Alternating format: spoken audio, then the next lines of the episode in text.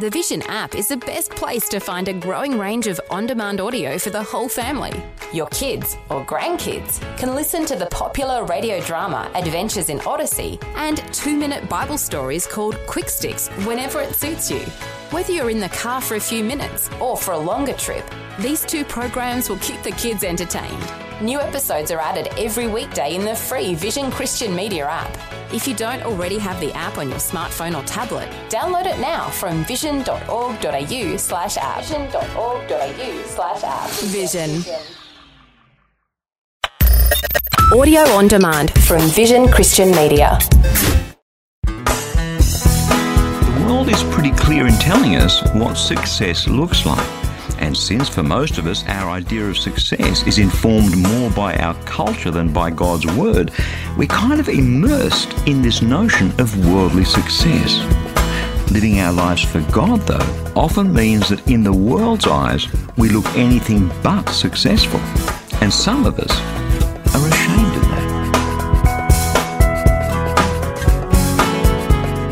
I'm Bernie Dymet, and welcome again to the program as we take another look at your life from a different perspective. You know, it never ceases to amaze me how different God's plan for success is from the world's plan for success. I mean, you and I know the world's plan all too well. We have it shoved in our faces and dangled under our noses at least a hundred times a day.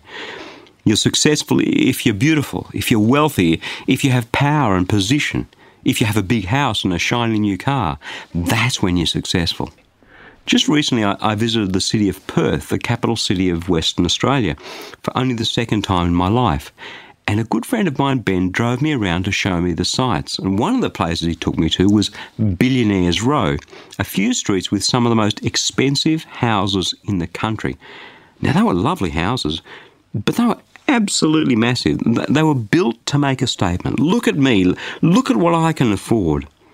And this image, this, this model of success, is what we have dangled under our noses so many times each day that, well, it's easy to start believing it. And that's where we can get our wires crossed. That's when we can start equating the blessing and the favour of God with what the world says makes you successful. So then, when things don't seem to be going well in our lives, when we're, we're travelling through a trial or a temptation, sometimes even torment, we can easily come to the conclusion that obviously God isn't pleased with us, or, or we've failed God. Obviously, something's wrong. I'm, I'm in the wrong place. I'm doing the wrong thing, on the wrong path. Obviously, right? And so instead of pursuing that one gift that God has placed within us, that one call on our lives to go and be what God made us to be and to do what God made us to do, it's so easy to be ashamed of that failure. I remember when I decided to toss in my rather lucrative career as an international IT and management consultant to go into this full time ministry. One of my colleagues joked that I was pursuing a career of, of genteel poverty. It's so easy to be ashamed when we're trying to live our lives for God and things don't seem to be conforming to the world's idea of what success is. And then what happens is we get pulled off course. We, we give up. We head off in another direction. You know, I remember a time not that long ago when here at Christianity Works, we were doing things really tough financially, and most of the staff hadn't been paid for a few months. And someone said to me, Bernie, maybe, maybe it's God saying to you you're in the wrong place. Maybe you're meant to be going back to consulting and earning some serious money. Maybe you're doing the wrong thing being in ministry. This was the day after a young woman, Amy, who had come to my online blog at the point of suicide, had been pulled back from the brink because I was able to share the word of God with her, because others who were visiting the blog encouraged her and prayed with her. And just the day before, she'd been at the point of taking her own life. And then she posted these words on my blog Last night, I had my first encounter with God. I could actually feel Him. Wow! Seriously, the best feeling ever. He kept me up practically all night, and unlike last week where I was hiding my face in my pillow so my parents wouldn't hear me cry, last night I was hiding my face in my pillow so that my laughter wouldn't wake them up.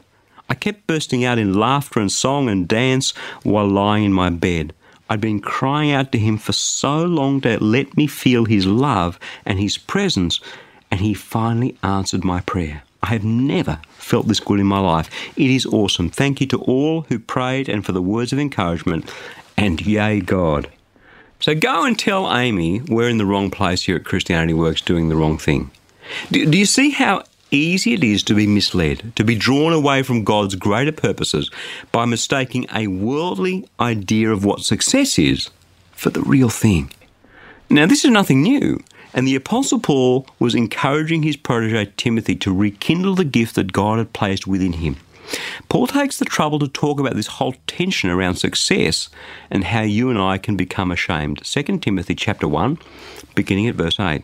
So, so Paul says, Look, do not be ashamed then, Timothy, of the testimony about our Lord or of me as his prisoner, but join with me in suffering for the gospel, relying on the power of God, who saved us and called us with a holy calling not according to our works, but according to his own grace and purpose.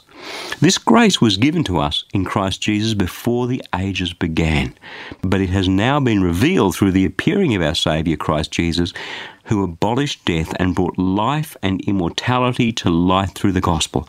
For this gospel I was appointed a herald and an apostle and a teacher, and for this reason I suffer as I do, but I am not ashamed, for I know the one in whom I have placed my trust, and I am sure that he is able to guard until that day what I have entrusted to him. See, Paul suffered in order to bring the good news of Jesus to a lost and hurting world. And before him, Jesus suffered. Jesus became an abject failure so that you and I might have eternal life. You and I, we're not here to be successful in the world's eyes.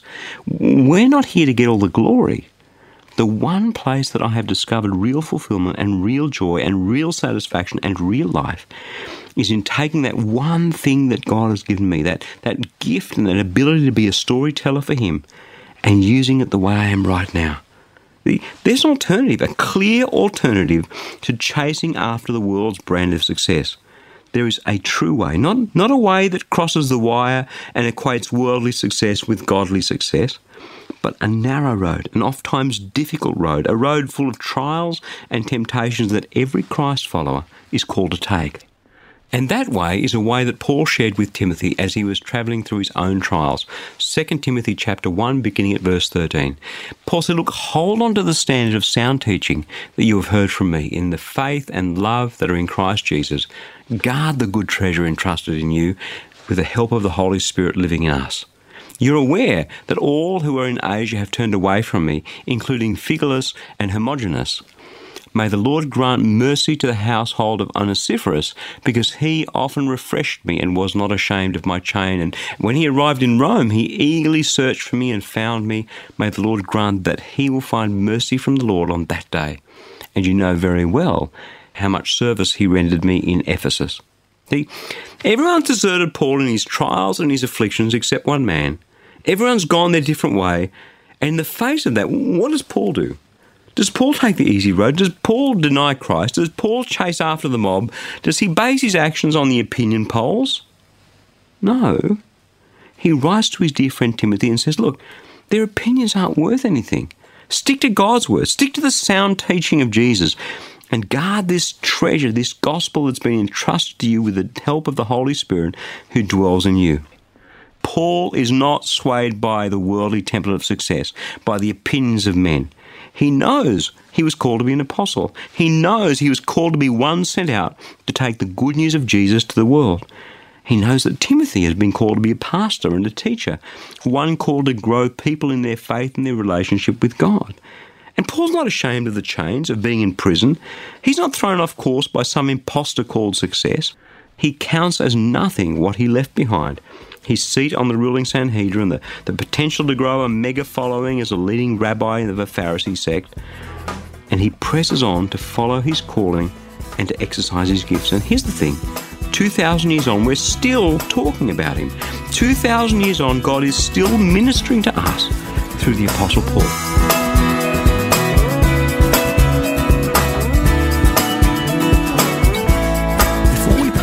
Today, I was just wondering if I could ask for your input, a bit of help, if you will, to guide me along the way. As you might imagine, we receive a lot of feedback to a different perspective from right around the world. And one of the most common things people say is, I wish you could teach more about subject X or whatever. So that got me to thinking, wouldn't it be great if we could be a bit more deliberate about that? Wouldn't it be great if I could get your input on the teaching topics that would really speak into your life? So, could I ask you, when you have a moment, to head across to teachingtopics.org to have your say? It'll only take you a couple of minutes, and who knows how many other people right across the globe might be blessed by your God inspired ideas. That web address again is teachingtopics.org. Just a few minutes of your time could have a powerful impact that ripples out into countless places that we can't even begin to imagine. I'm Bernie Dymet. Catch you again, same time tomorrow, with a different perspective.